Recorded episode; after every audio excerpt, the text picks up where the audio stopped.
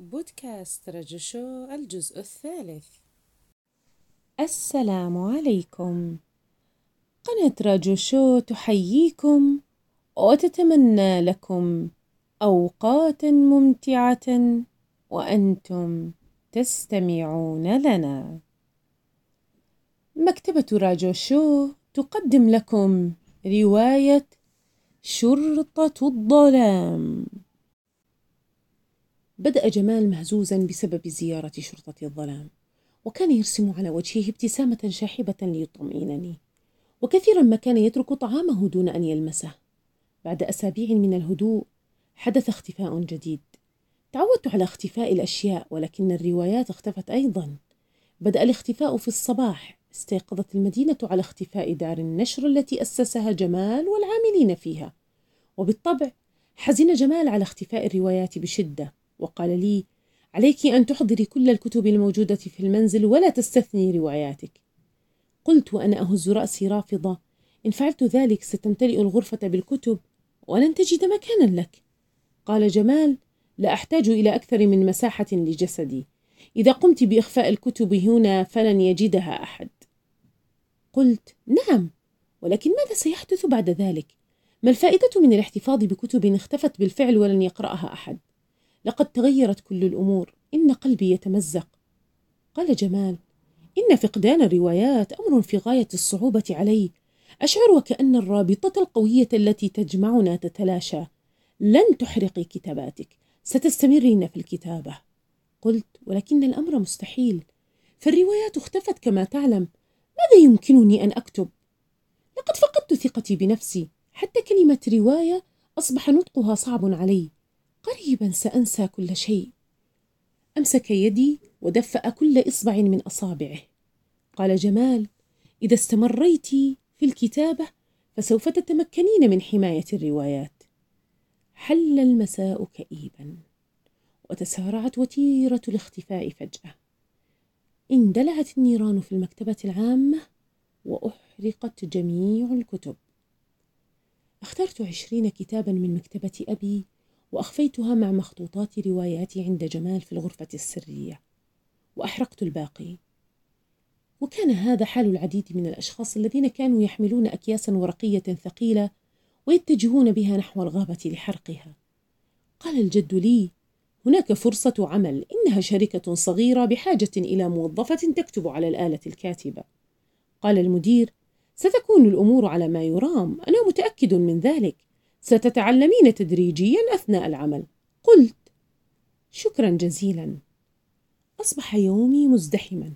كان علي العمل في المكتب من الصباح حتى المساء وكان علي الاعتناء بالمنزل وجمال وكذلك بندق الكلب الذي تركه الجيران عندي قبل رحيلهم.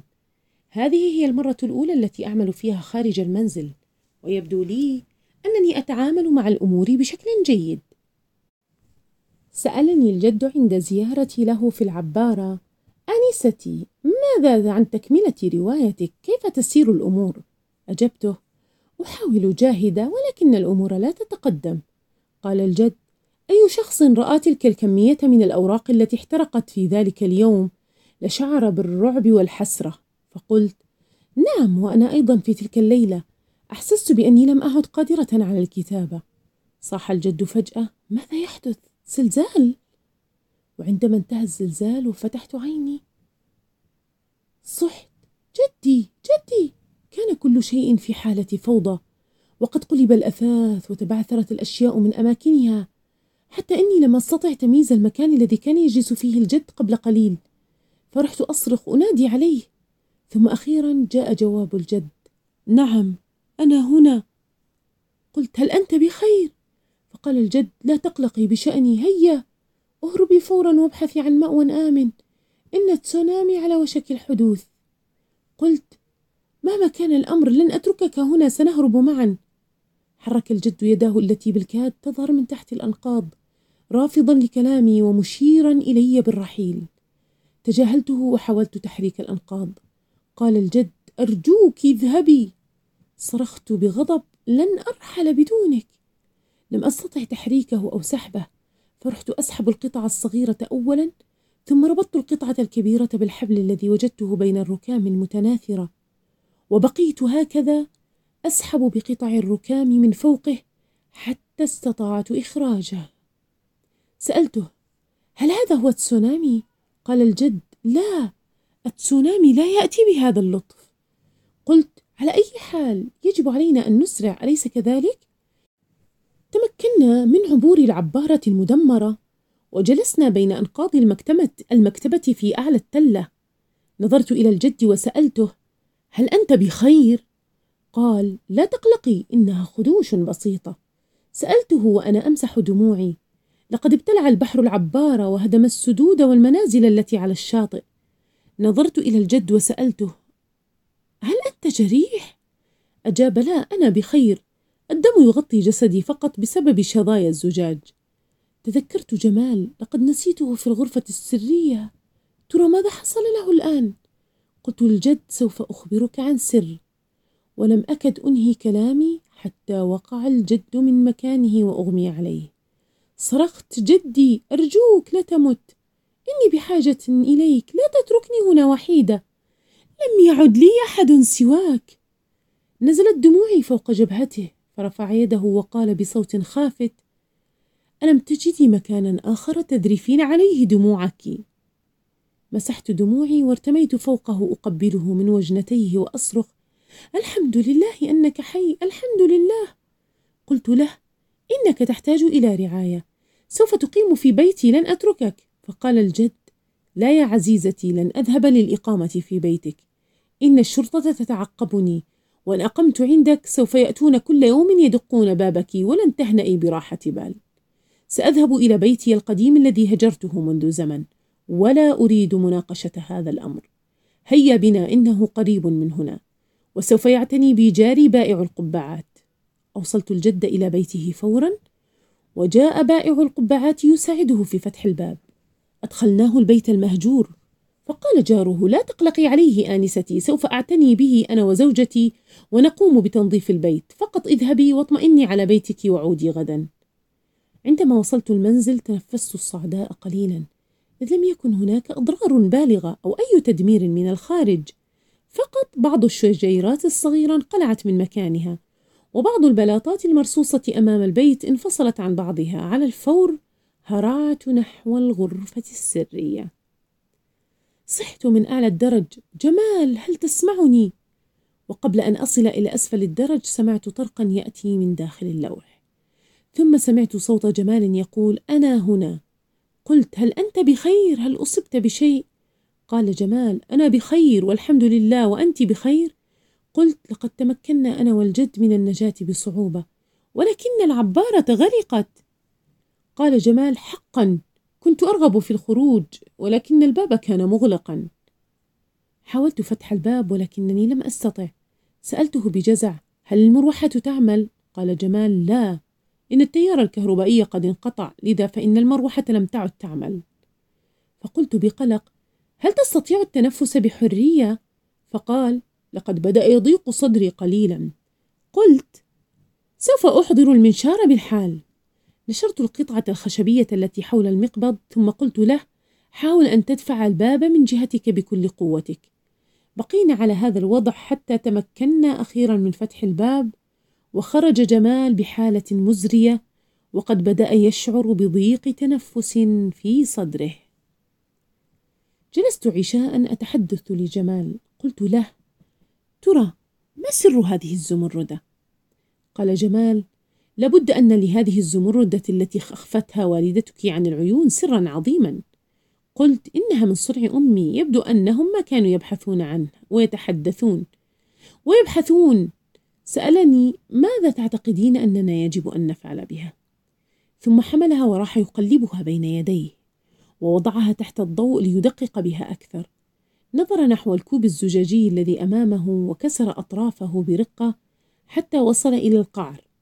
ثم فك زجاجة ساعته المقعر ولصق الاثنان على بعض فأصبح لديه مكبر صغير للنظر. وعندما وضع الزمردة تحت المكبر تفاجأ أن وجد هناك كتابات صغيرة بالكاد استطاع أن يراها. ويبدو أنها معلومات علمية مهمة لم يستطع جمال قراءتها. قرأ بعض الكلمات فقط ثم قال يبدو أننا نحتاج إلى مكبر أكبر من هذا. كي نستطيع قراءة ما هو مكتوب على الزمردة؟ فكرت ليلى قليلا ثم قالت سوف أذهب إلى الجد وأستشيره بالأمر. كان الجد يحتفظ بمنظاره المتهالك بعناية شديدة فقد كان هذا المنظار هو الوصلة الأخيرة له في أيام الشباب والمغامرات التي عاشها على الجزيرة المنعزلة. إنها الجزيرة التي كانت مهدا للحرية والاكتشافات والتطورات العلمية قبل أن تصبح تحت سيطرة شرطة الظلام. في ذلك اليوم المشؤوم، قامت شرطة الظلام بحملة تفتيش عنيفة على الجزيرة، وكان هدفهم إخفاء كل ما فيها من تقنيات متطورة مثل العدسات المكبرة ومكبرات الصوت والزجاج العاكس. قام الجد بإخفاء منظاره المحبوب قبل أن يصلوا إليه، ووضعه في فجوة داخل الجدار المجوف في بيته المهجور. دخلت ليلى عند الجد ووجدته ممددا على السرير ودرجة حرارته عالية وكان الجرح ملتهبا ومنتفخا صاحت ليلى جدي أنت متعب علينا أن ننقلك إلى المشفى رفض الجد بشدة الانتقال إلى المستشفى وأصر على البقاء في المنزل فقال لها اذهبي إلى مركز العناية الطبية وأحضري ما يلزم من العلاج. عادت ليلى تحمل بيدها بعض الأدوية والقطن وكريم مضاد للالتهابات. وقامت بتنظيف الجرح وتضميده وأعطت الجد ما يلزم من أدوية وأطعمته حساء ساخنا ثم غطته جيدا. قالت له جدي أعلم أنك تملك منظارا للتكبير هنا. هل أستطيع أن أستعيره منك لفترة قصيرة؟ أشار الجد لها بمكان وجوده ثم راح وغط في النوم. اتفقت ليلى مع جار الجد صانع القبعات وامرأته أن يلازموا الجد في الليل وفي صباح الغد سوف تأتي للمناوبة الصباحية. في النهاية قام جمال بتحسين منظار الجد بإضافة بطارية صغيرة لتشغيل مصدر الإضاءة وثبت عدسة المنظار على قطعة من الخشب كقاعدة لها. وضع الزمرد وبدأ في تحريك العدسة لتركيز الصورة وتكبيرها ففاجأته النتائج.